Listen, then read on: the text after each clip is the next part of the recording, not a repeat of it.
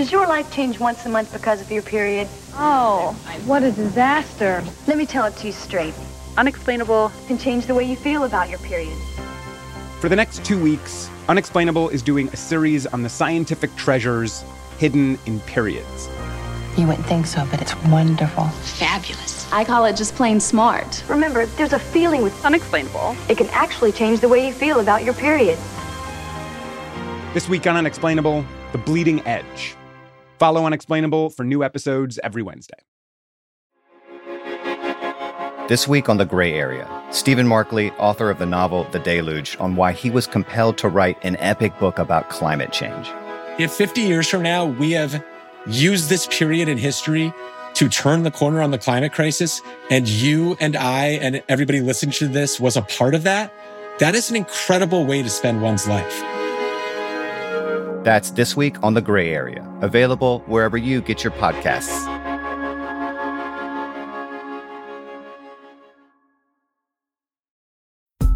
Hey, it's Jonquilyn. I'm off this week, and so is the rest of the team here at The Weeds. We'll be back in the new year with even more policy deep dives.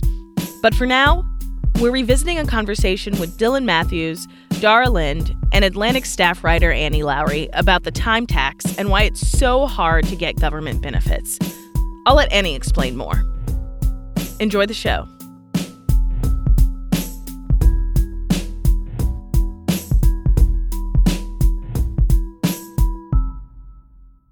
Time tax is a way of describing administrative burden.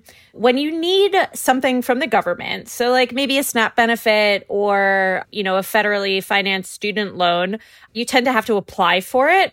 And in the case of welfare benefits, you have to maintain the benefit. So every six months or a year, you have to go back and verify your income and explain why you need this and deserve this. What this does is it shifts the paperwork burden from the government onto the individual. And it can be really, really, really burdensome. Some benefits in the United States are really hard to maintain and apply for, so much so that people don't bother doing it. But I think you can kind of step back and ask how hard is it to get stuff writ large in the United States because it's it's also it's not just the welfare state so, you know, here I am in San Francisco, which has probably the worst housing crisis in the United States right now. Housing is extremely expensive. It's virtually impossible here to like add a second story and add an apartment to your own home, that kind of thing. That's a time tax.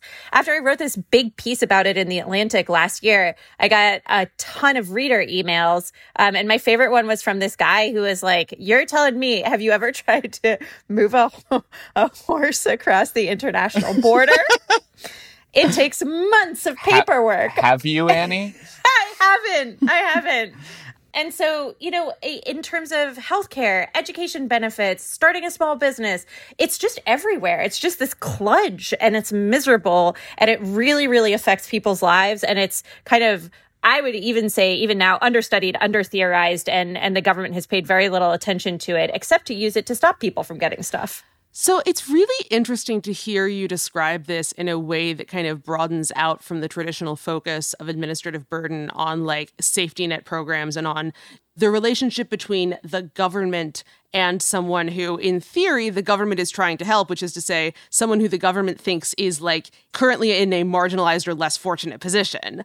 That relationship kind of has this implicit politics to it that if we have a welfare state, clearly we've decided that people deserve help, and also in a kind of an implicit like account of how it got so bad, right?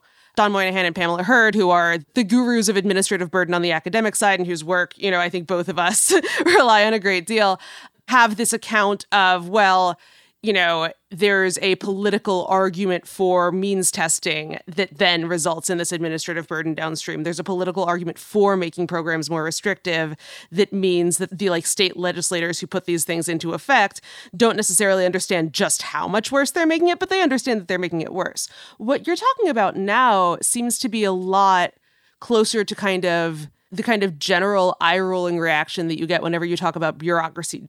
One of the reasons I've been attracted to administrative burden as a concept is that it kind of it takes the universality of, oh, we all have to deal with crappy bureaucracy out of it and is like, no, actually, there is a meaningful difference between you, a person who like has to go to the DMV every few years to get your license renewed, and somebody who is responsible every single month for making sure that they haven't been kicked off the WIC rolls. Can you talk a little bit about like what you kind of think the the distributive politics of this are and like why you're thinking about this in a in a broader way than that kind of traditional welfare state focus? The time tax is a regressive filter on every progressive policy. It is regressive. And I mean that in a few ways. If we were talking 30 or 40 years ago, we might say by having a means test and by having a kind of paperwork burden that you have to go through in order to access a program, that's going to make sure that only people who really need it get it. It's efficient. It, it, does a job.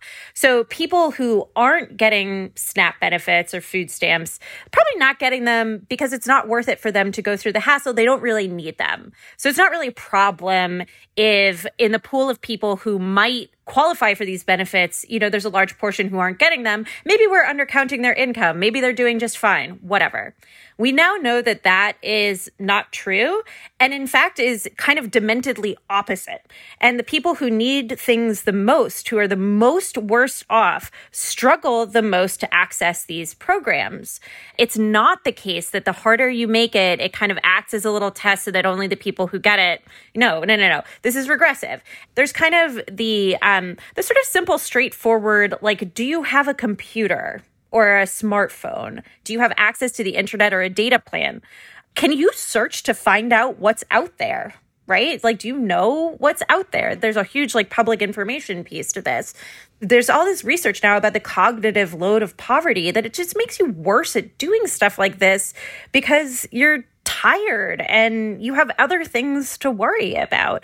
So that's part of why I think that, that we see this as being like um, crucially understood as being regressive, which is not something that I think that I, I don't even think now it's fully sunken in for progressives. You still see folks trying to means test everything and not realizing that that's going contrary to what you're trying to do with the means test itself, right? It has this weird like Ouroboros to it. You're completely right that discourse about what is effectively the time tax but isn't described as such goes back really far in analysis of the welfare state. So like you can look at like Frances Fox Piven and Richard Cloward's work like 50 years ago and they're talking about this very same thing. You cited Moynihan and Herd who are amazing. You know, there's a lot of understanding of this for the welfare state, but I think that you actually see it across government policies. And so, like, one place where I've been thinking about it a lot is like higher education and the way that we, instead of just providing school for folks and paying for it, we make them go into these kind of like neoliberal financing schemes. And you know, that's not part of the welfare state, but this all interacts. And there's really come to be means testing all over the place in government, though critically not for certain things that high income people like, like 529 college savings plans we have a really clear understanding of what this means for welfare benefits, but all of these things are affecting people in the same way. And so that's part of the reason that I like to step back and, you know, like, um, should we burden people who are trying to bring horses across international borders? It's the it's the pressing policy question that I ask myself every day. I think part of what's interesting about the time tax is sometimes when people like identify big sweeping problems in in how the government spends money or administers programs like it's easy to be against the thing in the abstract and hard to get into the nitty gritty. Like it's easy to complain about corporate welfare and harder to like tell someone that their defense project that helps their specific industry in their congressional district is bad. And part of what was interesting about so much of your work on this is you're very clear about like the political pressures that come into this. You had a recent piece on on sort of some efforts that Code for America is doing to to fight it, and just like going through the list of things you have to say if you're a mom in Louisiana trying to get food stamp benefits like you have to uh, show that you are not going to spend anything on a cruise ship or at a psychic. You have to read about drug court and alternatives to abortion all these things like i can understand the state legislator who wrote that bill that led to that. Probably a series of bills passed at a series of state legislative sessions so that nobody was actually thinking what are we already asking of them? But yeah i, I guess I, I just wanted to hear your thoughts on like the overall political economy of the time tax. Where does it come from? What seems to be motivating it?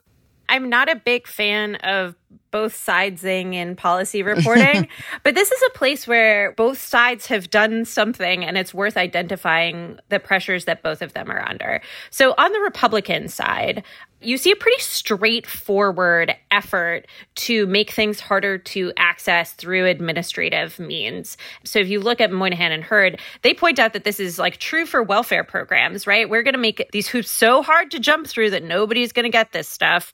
But it's also true in terms of like voter suppression, right? We're going to make it harder to vote in order to reduce the number of people who vote. Republicans also tend to have, although Democrats share in this, so I wouldn't I wouldn't say it's just them, but they have a lot of concerns about programmatic integrity in terms of fraud. So if like one person is getting a benefit and they're scamming the government, this is a really big problem and there are multiple systems put into place to prevent this from happening that also kick out a bunch of other people. Fraud happens in every safety net program. It tends to be isolated cases. It doesn't tend to be that big of an issue. The fraud and error rate tends to be pretty low. There's some issues with the UI systems, which I would sort of segregate out as seeing there seems to be some actual issues there. But like in terms of like Medicare, Medicaid, all the fraud is happening on the provider side. It's not usually individuals like lying in order to get the benefit. It does happen, but how many people are you going to who deserve the program, quote unquote, are you going to kick off in order to find the one person who doesn't? And and again, this isn't like such a big issue.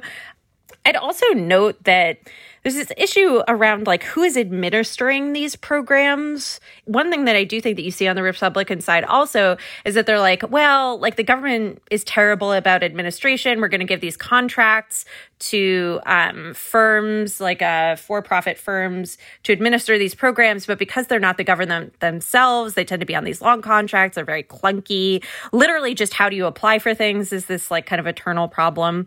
So then on the Democratic side, there's this obsession with means testing. And I think that that in part comes from being in a high inequality economy, right?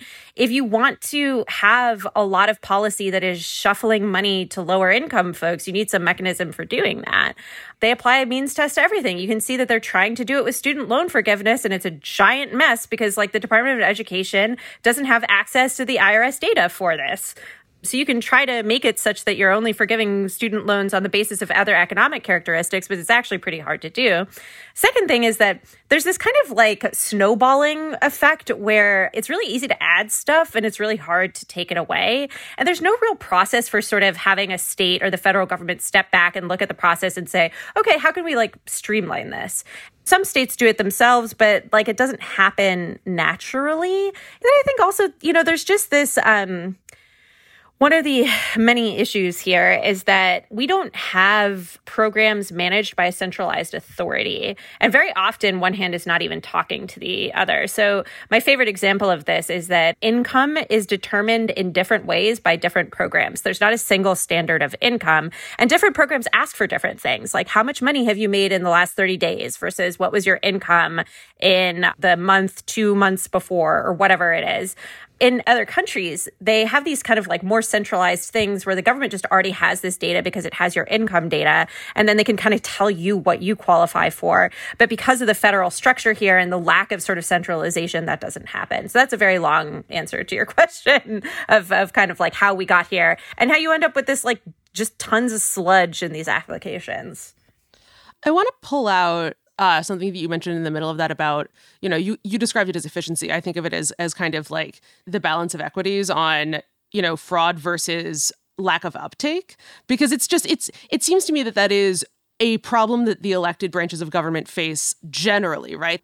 You do not see elected politicians talking honestly about trade offs. They tend to identify one thing that they want to set to zero and other costs that are that are required to set that to zero totally fall by the wayside. And it's not just that there isn't a lot of attention to who are we pushing out of this program who could be benefiting from it but it's assumed that if you do deserve the program that it doesn't hurt you at all to have to spend a lot of your time doing this. And i think that that's based especially for democrats in this idea that if we can just demonstrate that everyone who is using this program is deserving, then some of the stigma and some of the skepticism and some of the political headwinds will fall away because everyone will acknowledge that this isn't a vehicle for fraud. And instead, what ends up happening is if you put a lot of effort into investigating and lifting up fraud in these programs, the message that gets sent is that these programs are rife with fraud. And so, in addition to kind of all of the things that aren't considered part of the calculus, like which people that we want, in theory, want to be benefiting aren't able to take advantage of it,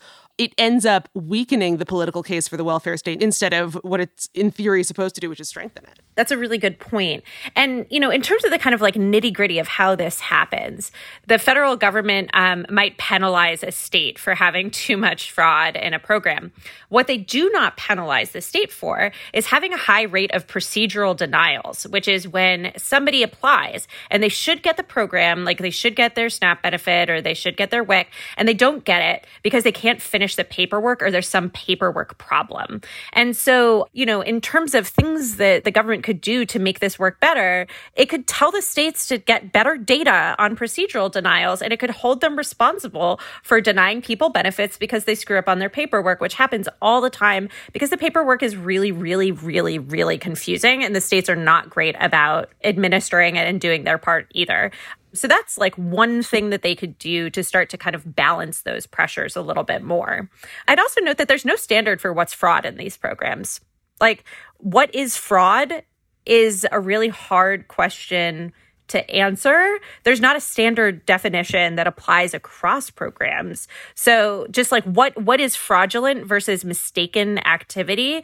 People often don't know like how to answer these questions and so um, i think that often we ascribe a certain intentionality to folks when they're actually just kind of trying to get the paperwork done.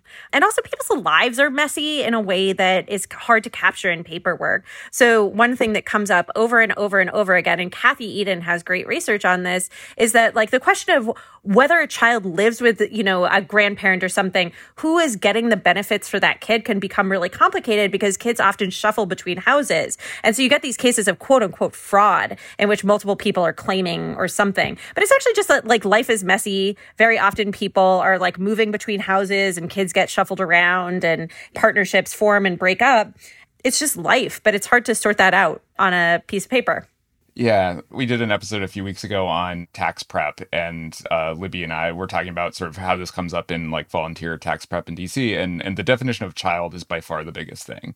That like the definition is different for head of household status versus the child tax credit versus the EITC and that's just within the tax code like i w- imagine snap and medicaid and all these other programs have their own definition of who's whose child. Absolutely. And it can often be hard right? Like who has a bank account to receive payments or a stable address to get money that comes by check folks working in nonprofits very often become sort of experts at navigating this on behalf of people or you know social workers in schools social workers at hospitals do a lot of this um, it's just it's just really messy we're going to take a quick break, but when we come back, we're going to talk a bit about some approaches to remedying the time tax and how to make government simpler for people. So stay tuned.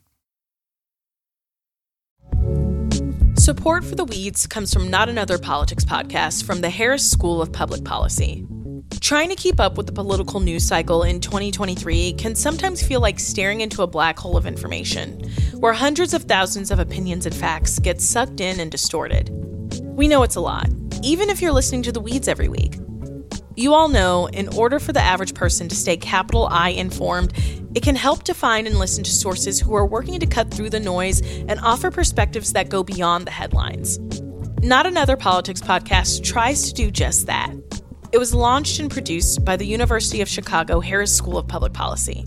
It's not a pundits and politicians podcast. Rather, it takes a research and data approach to analyzing hot button issues.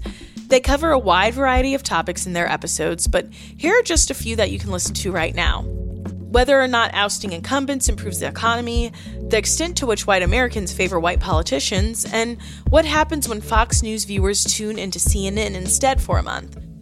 You can listen and subscribe today at harris.uchicago.edu slash NAP. That's N-A-P-P. Support for the weeds comes from Burrow.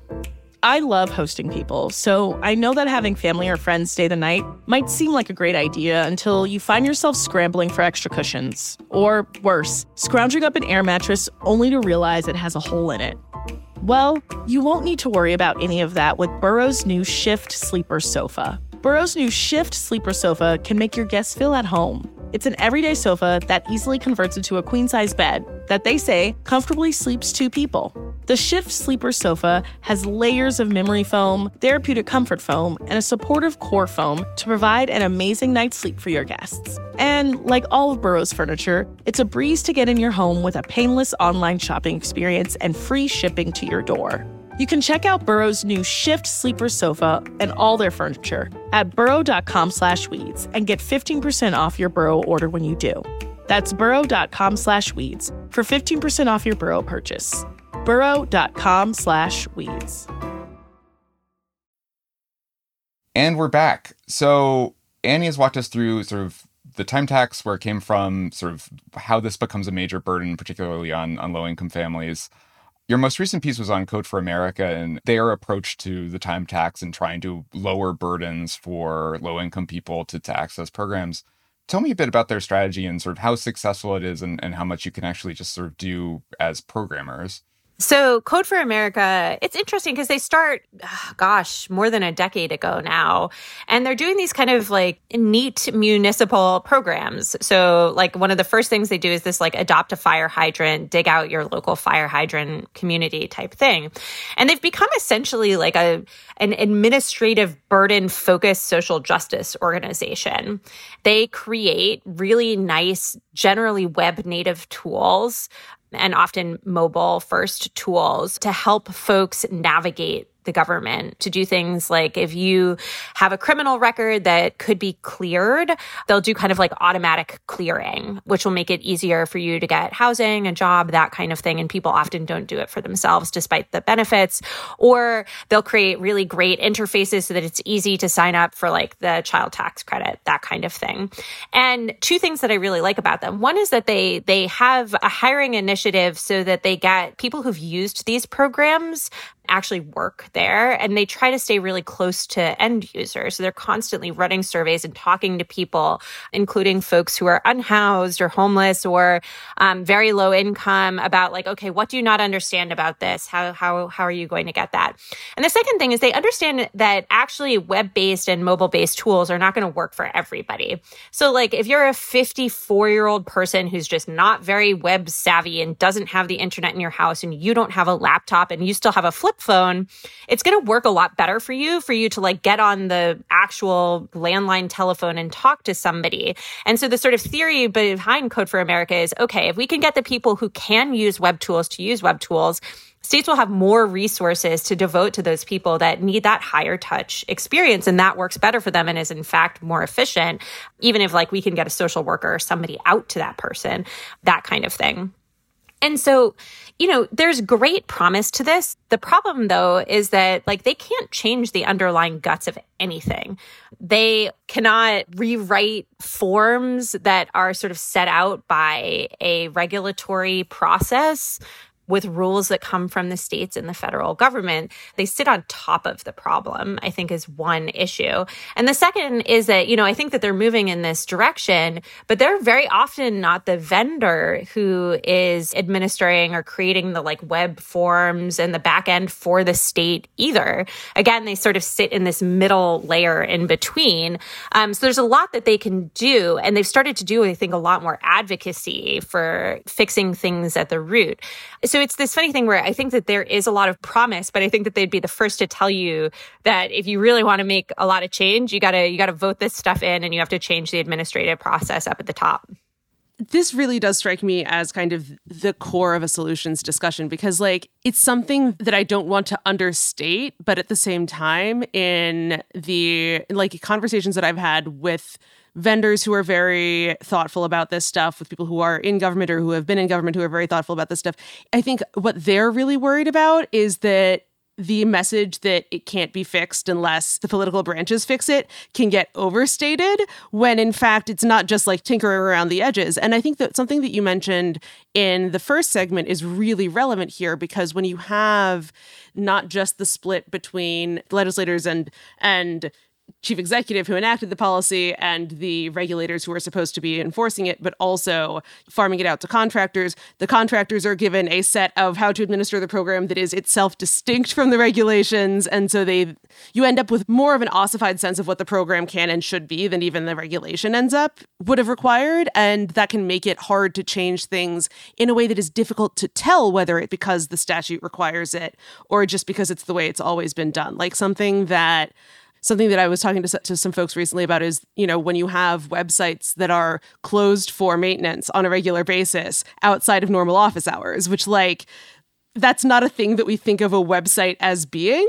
And in practice, it can be because it's complicated to move sensitive data from one system to another system. So it's good to have a time every day when that's being done, you know, or like if you have an expectation that someone is going to be able to like get a live chat and a person is going to be able to help them on the other side and you don't have someone staffing that website 24 hours a day then like in order to keep that promise you have to keep the website closed for certain time so like it can be hard for the people at the user interface whether that's institutions layering themselves over the thing like code for america or whether it's vendors to know what the distinction is. But like oftentimes and i think more so with vendors than with you know, Code for America kind of coming in as like an additional party, you can figure that out, right? And like you can figure out what the space is of things that people are going to be resistant to changing because they think of them as being required, but in fact are just the way things have always been done there's a lot of opportunity for reducing this because like there's tons of low hanging fruit here and it exists on all sorts of different branches. So like I'm a big advocate of the idea that there shouldn't be work requirements in any program. I recognize that that's not going to happen for a lot of reasons, but work requirements are the source of a ton of kludge because they're really hard to comply with. And like we could talk endlessly about whether they actually get people to work or not. But like one way or another, it's it's on the margin. And you know, you tell me why we need to have a work requirement in a nutrition program, right? Nutrition, so that people can eat food, which you need to burn calories in order to work. So there's there's stuff like that, like you know, work requirements and asset tests I would just get rid of entirely. They're just completely pointless. You know, not pointless. They they have a point, but but but they're hard. But then there's but all the point sorts is of, bad. Yeah, but the point is the point is bad. Um, then there's all sorts of stuff about like, can you get the back ends talking to each other a little bit more? So a lot of states they do these kind of like single portal type things where you know you'll apply, and at least the big programs will kind of be in concert. So, you know, if you're getting Medicaid, they'll make sure that you're also getting SNAP. They do this a lot if you have kids, which is really, really important. But I think like doing that sort of like, let's set a standard of income. Let's like fiddle with the requirements on the back end such that they match each other so that we'll know what you should get. Because there's tons and tons of safety net programs, but actually, really, SNAP is a big one. Medicaid is a big one. Something like TANF cash welfare is really tiny. So if you just get the big programs talking to each other, that's going to do a lot of good. But then, like, can you just make the applications nicer? A bunch of states have done this and it's worked out really, really great. Can you make states responsible for like wait times, for procedural denials, that kind of stuff? Can you make it so that the states are required to have a web and a mobile first application for people? Because again, that means that like people can do it themselves and that gives you more resources to actually get to the folks who can't do it themselves of whom there are also a lot. And there's also ways to do better public information to make people aware of things and to take a bit of more of the burden on the government itself to help people access these benefits. One other thing I would just cite is that, you know, the federal data collection is awful here. So you can go to the OIRA website, and because of the Paperwork Reduction Act, they're supposed to be collecting data on how long it takes people to get this stuff. And the estimates are awful. They're garbage. They only apply to mm. certain types of federal paperwork. Government has no idea how long it takes to get stuff. That's an easy problem to fix. Just like run some surveys. You do this, right? Make OIRA do some more work. They love paperwork there's some really inspiring sort of examples of civic tech being used for this. Uh, your piece goes through some of them. There was a really great piece about six years ago by Yiren Liu in the Times Magazine about the creation of a new CalFresh website to get food stamps in California. I really recommend it since it's like your coverage is, is very lucid about the problems, but it's just the story of these guys who are used to coding apps for like normal companies. And they they come up with a website where you can apply to get food stamps and that's really easy. Like they re- they know how to do that to make something that has nice css and is well designed and and looks like a nice startup. All of their trials and tribulations were weaving through the thicket of legislative dictates uh, making sure they weren't offending relevant staffers, getting money to do it, and having to choose whether to get money from philanthropies, which is kind of like icky to have these like rich donors paying for government service, versus like applying for an IT contract and like the IT procurement setup is wildly messed up. I really recommend it as just like a Naif's go to Sacramento story. Uh, and uh, my friend Dave Gorino is one of the programmers, so I'm biased. But it, it was a good reminder that all of their work is really important. And I, I really admire what Code for America is doing. You do at some level need legislators to step up and and like, absolutely uh, un, unknot the the ties that they've put for people. Yeah, totally. And and no, so there is the USDS, the United States Digital Service, which does kind of internal consulting for the government agencies, the federal agencies to do this. And then uh, in the General Services Administration, there's 18F. Those are both, uh, you know, like a decade old. And then a lot of states have kind of like offices to kind of do this stuff also to pull the really big levers, you need Congress and then you need a new kind of regulatory process to come out of that. You know, I think there's more interest in this stuff. I was hopeful that when the child tax credit happened and now seems to be perished, that there might be more focus on kind of beefing up the IRS as a benefits administrator, which I know is something that Janet Yellen is very interested in doing since so much stuff just gets run through the tax code now and the IRS is not a very adept benefits administrator, but they do have all this data, so they could be a very good one. I think if you were doing sort of like blue sky thinking, like if you were starting from scratch, you would just want to, I think, federalize everything and run it through the Social Security Administration. So that's a that's a free idea for a friendly legislator in Congress. If you really, yeah. I guess, except for the health programs, probably you wouldn't want to do that. But yeah. The thing about starting from scratch is what I always end up arriving at when I'm thinking about this stuff because it's not really just about having the bill in Congress that strips out the kind of means testing and the other political and policy obstacles that you've identified. It's preventing every subsequent Congress from then saying, you know what, there was this really high profile case of fraud because the non custodial parent was using, was applying for things, and then the two parents were like, you know, splitting the difference, blah, blah, blah. And so we're going to add this test. And so in the next Congress, you know, there's someone going to add another test. And like these sorts of things can get added to must pass bills. No one is going to make a big stink about this is the reason that we can't pass pass the like annual appropriations bill for HHS, it requires not just that kind of, you know, constant vigilance on the part of the political branches, but even more than that, a willingness to see the status quo of a program as like, yes, okay, this wasn't something that was designed all at once, but we have to think of it as something that exists all at once now and actually do a 360 and take stock of what we have and all of the ways that it's affecting people. Because even though this is not what anyone would have designed, it is the complete system that we have right now. And I think that there's a real resistance to doing that because for most government programs that everyone thinks are broken on some level, which is to say most government programs, like it can kind of seem self-evident that they're broken and that they should be fixed. And so taking them as they are and saying what exactly does this do? And can we see this as a single operating organ even if we didn't really want it to work that way? is something that people just aren't they'd much rather spend their energy thinking about ways to improve it than taking stock of what's going on and I think that just starting to think about what is the time tax associated with this as we pass it is a question that I think that legislators could ask themselves. So I think all the time about the Sarah Kliff story that she wrote. This is probably like 10 years ago now about folks who got their insurance through the exchanges and were like jealous of folks who got Medicaid and they felt like it was unfair. And in part that was because Medicaid pay for more stuff more cheaply, right? Because with Medicaid you don't have a ton of like copays and and that kind of thing. But it was also because like Medicaid you just got it and then you just were insured. You didn't have to go through this whole like giant Rube Goldberg process to get your insurance. Obviously mm. if we want to relitigate how obamacare happened nobody thought it was like beautiful when it was passing. But i think it was underestimated how much people would hate having to like actually procure their own insurance. And then notably like the american medical system we have not talked about this that much is like the greatest most annoying source of the time tax for people where everybody is like their own insurance administrator and you have to argue to get things covered with your insurer and with your hospital. And it's just a giant black hole time suck that really contributes to cost in the medical system also.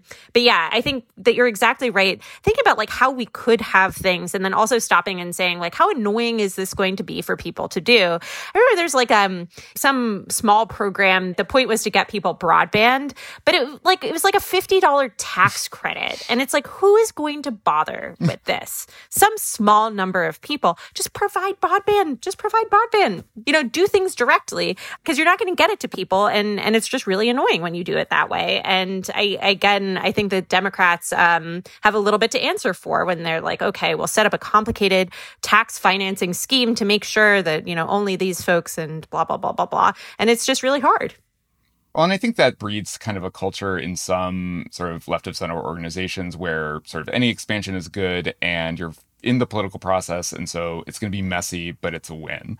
I used to write more about like EITC and, and this stuff than I, they do now. And I would sometimes bring proposals to like simplify it or make it easier to, to get to folks at the Center on Budget and Policy Priorities. And I love the Center on Budget and Policy Priorities. They do a lot of great work for low income people, but they're very much like, let's make the tweak to Snap that will get like 100,000 more people, like $25 more in benefits. They're not like big systematic people. And so I think they have sort of an initial fight or flight reaction to any kind of change to programs like this because it might be a threat. It might be a right wing scheme to like cut and undermine the program. And you need all these people. You need the people in the, the weeds and the people thinking blue sky. But yeah, there was not always an acknowledgement that getting the little incremental win also incrementally makes all of this vastly more complicated for people on the user end one big theme I think that comes through my work is like government should do more work and people should do less. So it should be the government's job to make sure that people get the EITC. If people should be getting the EITC and they're not, like that's a government problem. Like the tax authorities should be able to figure that one out. Because right, it's like one in six. One in six people doesn't get the EITC and it's thousands of dollars, thousands of dollars. And again, we know perfectly well that those are mostly people not who are like at the very high end of the income strata for getting EITC. They're down at the bottom. And so um, once you start looking through this lens, there's just no number of policies that you wouldn't think about changing in a way that just like let people get them easily and made the government work so that not everything was like the DMV. Although hilariously, a lot of DMVs have gotten a lot better in terms of customer service. Yeah, like not to jinx it, but the DC DMV is pretty nice in my experience. It's much better than the California. California, I've not had the greatest experiences. DC DMV, I always thought was like actually pretty good. I had a, also a nice sort of controlled experiment in this as a teenager because I grew up in New Hampshire. New Hampshire is not really a state that has laws, and so they don't do they don't do learners permits. You're just allowed to drive at 15 and a half. Uh. But I wanted to drive in Vermont because we lived on the border. And so I had to go get a Vermont learner's permit. So I got to deal with both DMVs. And the Vermont DMV was just like the nicest human being. Like, I want to be friends with Carl still. he was so nice and so helpful. And like the New Hampshire DMV, everyone was underpaid and angry and wanted you to die. and it's, it's amazing what investing in good civic services can get you. I know everybody hates bureaucrats in the United States. The US could use a bigger and better funded bureaucracy. It really could. I talked to folks who work in these state offices all the time and they would love just like a computer that works and to make a living wage without having to like waitress or do Uber on the weekend. And like, I get why this is a really heavy lift, but like, spend more money on this stuff and you just make people's lives easier. You really, really, really do. And you make it such that you don't have to have all these like legal aid societies and homeless shelters and hospitals doing all of this work for the state on behalf of people who are just like perplexed. I also I like the idea that you're the only young person in Vermont, and that was why. yeah, just our our gentocratic Vermont was like, wow, we have a kid. Get that kid We have a kid. We have to raise him well. it takes a village to raise Dylan Matthews. We got to yeah. get him in a Subaru. Um, on that note, um, we're going to take one more break. Uh, but when we come back, we have a, a hot NBER paper on administrative burden and some of the, sort of the real life damage that high burdens can do. So uh, stay with us.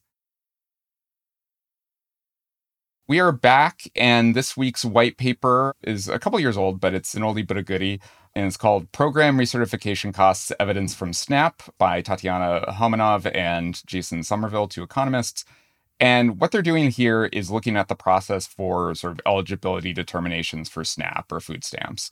A lot of people go on and off food stamps during sort of hard economic times. There's a lot of churn in the program, and there are processes to ensure annually that people are still eligible, that they still fall below the income thresholds, asset asset thresholds, other other requirements, and they wanted to see what that kind of burden of recertifying does to the program.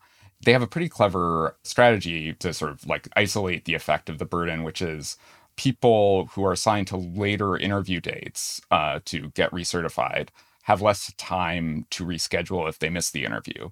And so they might be likelier to get kicked off of the program if the process goes wrong. And that's exactly what they find that totally randomly, people who randomly get later assignments to interviews to to get their recertification lose about $600 in benefits uh, on average the next year.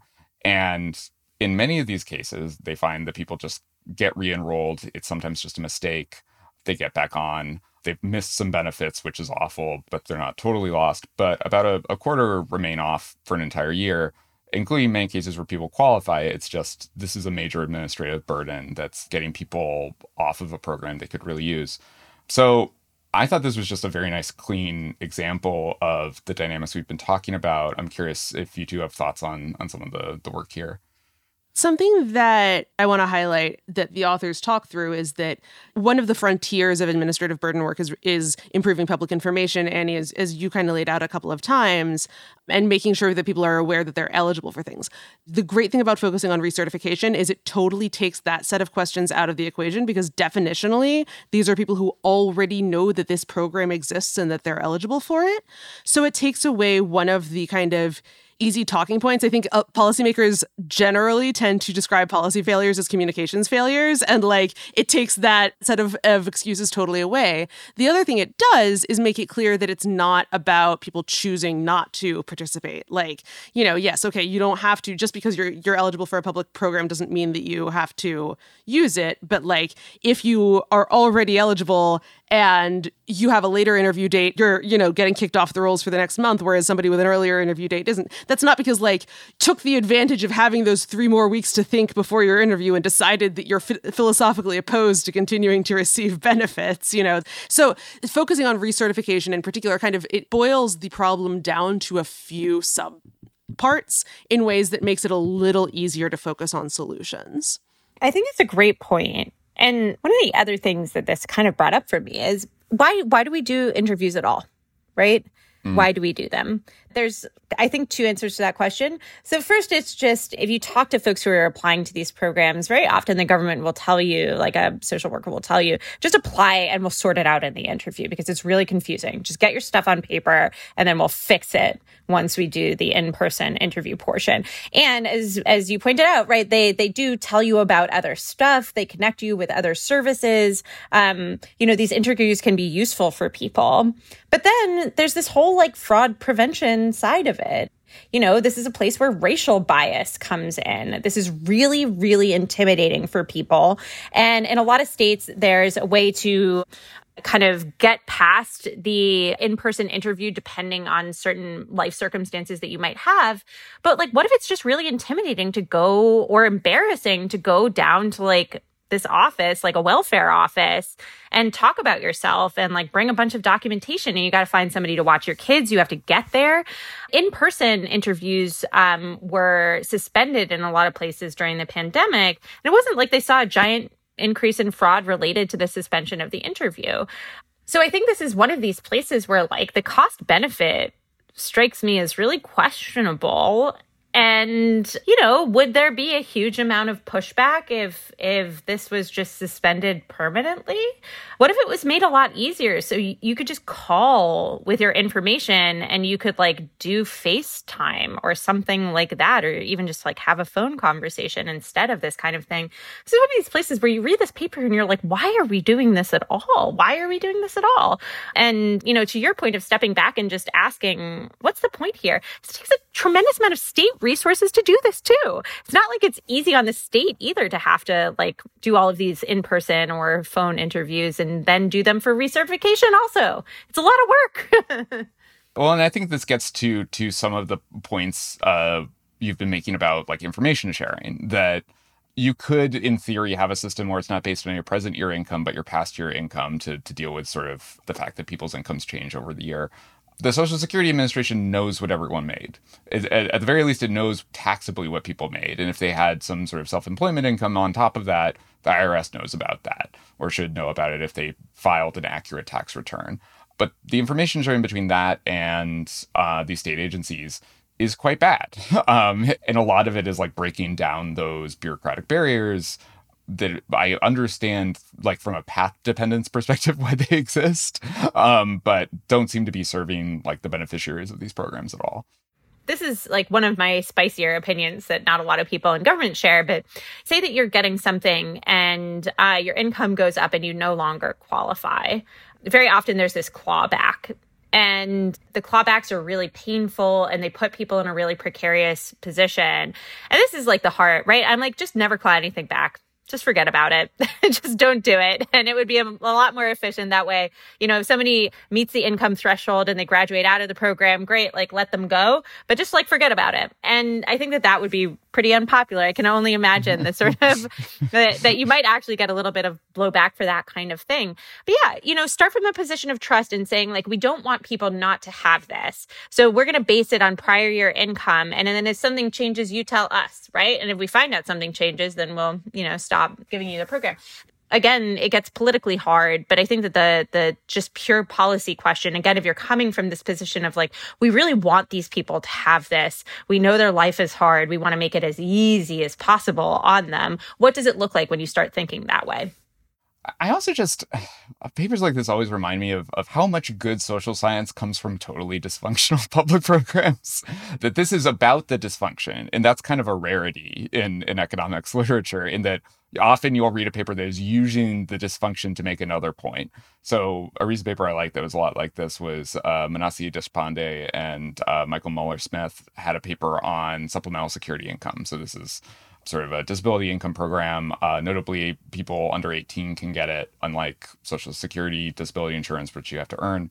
And there was like a sudden change to how likely people were to be reviewed for eligibility upon turning 18 in the 96 welfare reform law that there was just like a sudden and totally random shift in how likely you were to get called in to uh, be reevaluated and maybe lose your benefits and they've learned a lot of interesting things from that like not getting ssi makes you 20% more likely to, to get charged with a criminal offense the real gut punch finding for me was that youth are twice as likely to be charged with an illicit income generating offense than they are to maintain steady employment at $15,000 a year or more in the labor market. and that's like devastating and an important thing to know about disability insurance. But also, like, the whole process to lead to that finding is a disaster. like, we, we should have not have these sharp cutoffs and like who's eligible for what. Right. You end up with this body of work demonstrating the benefits to people of the welfare state based on people who deserve welfare benefits falling out of the welfare state. And, like, you know, yes, on a basic, you know, scientific ethics level, it's not that unfamiliar to be like, oh, okay, is it moral to withhold a benefit from a control group? But, like, this isn't that. This is maybe government should be a slightly less rich source of natural experiments in this regard. Again, going back to like the kind of blue sky thinking, it's like, what if everybody did have a Fed bank account? And what if there was like some kind of income supporting measure such that if you fell below some threshold, you just automatically got boosted up, right? It's not impossible to imagine doing income support in a much more dynamic, immediate way. But, you know, that stuff gets really, really unpopular. And instead, we have this great system for running really cruel natural experiments. And we let lots of people remain poor.